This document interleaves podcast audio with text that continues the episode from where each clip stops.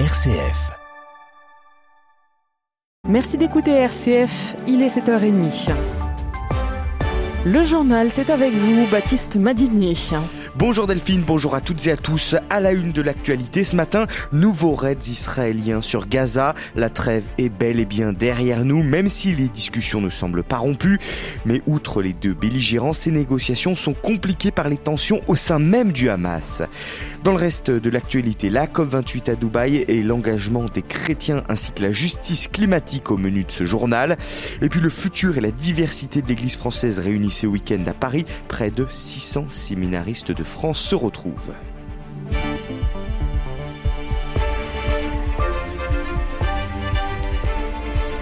Les bombes pleuvent de nouveau sur Gaza. L'armée israélienne annonce ce matin frapper des cibles militaires du Hamas sur l'ensemble de l'enclave. Depuis la rupture de la trêve hier matin, le groupe palestinien parle de 184 personnes tuées dans les bombardements. Hier, dans la soirée, l'État hébreu a confirmé de son côté la mort de cinq otages. En parallèle, les discussions continuent sous l'égide des États-Unis, de l'Égypte ou encore du Qatar. Négociations qui s'annoncent encore une fois compliquées, notamment en raison de la nature même du Hamas, divisé entre sa branche militaire et politique et divisé également entre ses chefs. C'est ce que nous explique Jean-Claude Lescure, professeur d'histoire contemporaine à l'université de Cergy il y a une montée en force du courant euh, militaire euh, qui est à, Gaza autour euh, d'une personne qui est Yahya Sinoir, responsable de la branche militaire, et en face, mais dans la diaspora, deux hommes d'importance, c'est Ismaël Agnier et Khaled Meshal, qui sont installés à Doha et qui incarnent la branche politique. En fait, Sinoir est un personnage qui connaît très bien les Israéliens. Euh, il parle hébreu. C'est un fin analyste euh, qui jouit d'une très forte réputation et une très forte légitimité dans le mouvement euh, du Hamas, une autonomie forte de la branche militaire, au point que certains analystes se disent que la branche politique au Qatar n'était même pas au courant des préparatifs de Sinoir. Voilà, et pour l'instant, Israël et le Hamas se renvoient la responsabilité de la rupture de la trêve. 105 otages ont été libérés pendant ces quelques jours. Il en resterait 136 selon les autorités israéliennes. Après son déplacement à Dubaï pour prononcer le discours euh, à la COP, Emmanuel Macron doit justement se rendre au Qatar aujourd'hui pour évoquer la situation en Israël avec l'émir du pays. À la COP28, le président français a appelé les pays riches à montrer l'exemple en matière de sortie du charbon. Les dirigeants euh, des pays se sont succédés à la tribune hier. Tous plaident pour l'action, mais nous sommes loin d'un consensus en revanche sur la sortie des énergies fossiles. Et puis aujourd'hui, c'était le discours du pape François qui était très attendu à cette COP. Le souverain pontife a dû annuler sa venue à Dubaï pour des raisons de santé, mais François pourrait quand même s'exprimer euh, à distance aujourd'hui. Il exhorte les chrétiens à s'emparer des défis environnementaux. Et pour euh, Dominique euh, Quatena, maître de conférence en théologie morale et éthique au Centre Sèvres, ce discours n'a rien d'anodin. L'écologie doit être au cœur de la foi de chaque chrétien. Écoutez le pape est obligé de reprendre la parole sur la question des défis environnementaux huit ans après la Laudato aussi. Le premier signe, c'est que l'ensemble de nos communautés chrétiennes n'ont pas totalement pris la mesure de la bascule, du paradigme qui est en train de changer et qu'il remet sur l'agenda de chacune de nos communautés chrétiennes la nécessité d'entendre que c'est le cœur même de notre foi qui est convoqué lorsque nous disons chaque dimanche que nous croyons en un Dieu créateur du ciel et de la terre. Donc l'enjeu d'une cohérence sur la réception de ce bien qui nous appartient en commun et que nous devons transmettre aux générations futures comme un héritage, une vie habitable pour tous et le cœur de notre foi. C'est pas du tout une question périphérique. Quelle forme va prendre la justice climatique C'était l'une des questions clés de cette COP28 et il n'aura pas fallu attendre longtemps puisque les modalités de fonctionnement du fonds pertes et dommages ont déjà été adoptées dès le début de cette COP. La création de ce fonds a été votée l'an passé à la COP27. Il restait maintenant à concrétiser les modalités opérationnelles. Après un an de négociations tendues entre les pays du Nord et les pays du Sud notamment, une décision aussi rapide était inespérée.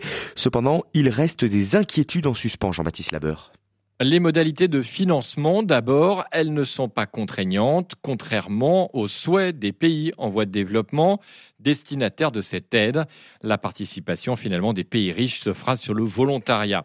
Des promesses de dons ont commencé à affluer, dont 225 millions d'euros de l'Union européenne par exemple, mais il faudra trouver d'autres sources, estime l'auteur du GIEC François Gémen. Le problème évidemment c'est que la plupart des États, des gouvernements n'ont guère de liquidités à mettre sur la table et donc je pense qu'il va absolument falloir trouver des moyens de stimuler aussi l'investissement privé si on veut arriver à réussir cette transition énergétique, singulièrement dans les pays du Sud. Les pays en voie de développement ont également cédé sur l'institution où sera hébergé ce fonds.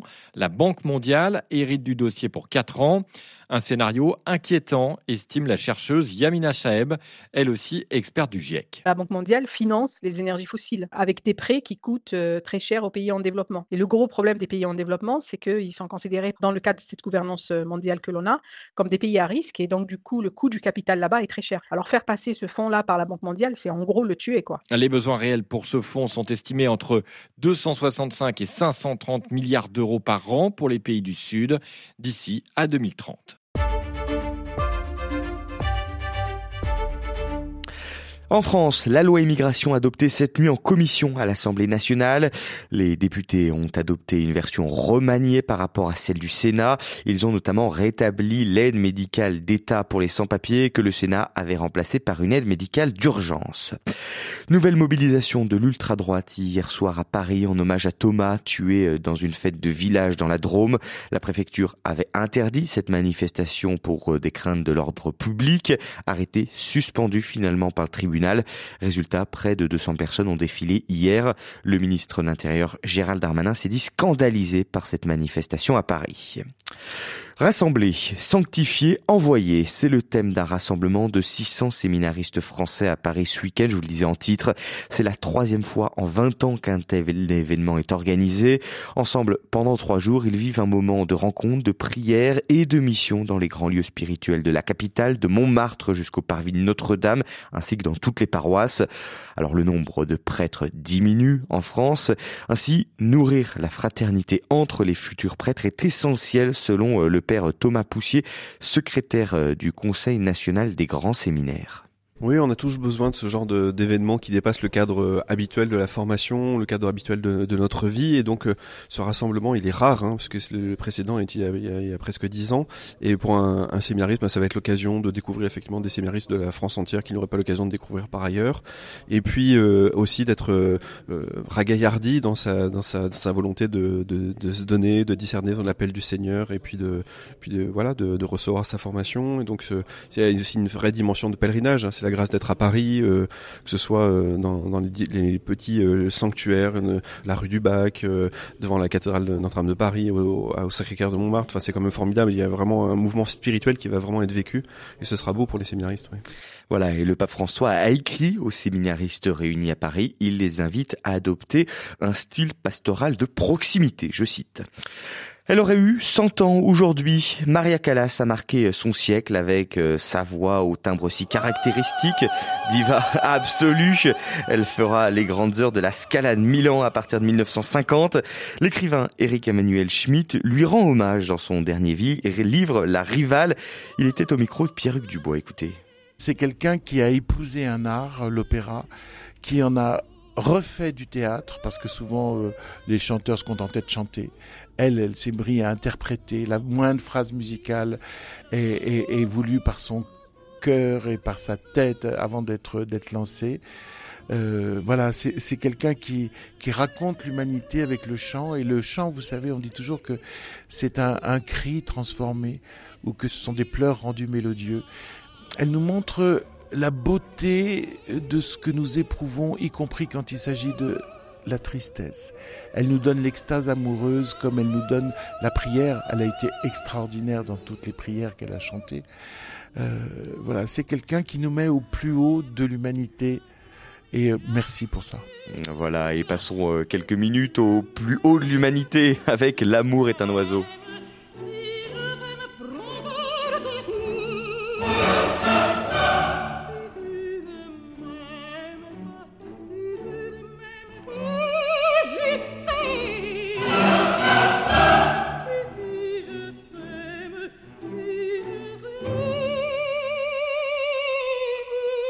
Je sens qu'on va vous entendre chanter dans les couloirs, Baptiste. Avec le même timbre. voilà. Ça change de style deux semaines après euh, Nirvana. Écoutez, oui, je suis surprise. Vous avez une hein préférence Gros contraste, dites donc. Une préférence, Delphine Écoutez, j'hésite là, hein, du ah, coup. Hein. Faut se positionner. Mm, mm, mm, bon, merci Baptiste. On vous retrouve à 8 heures.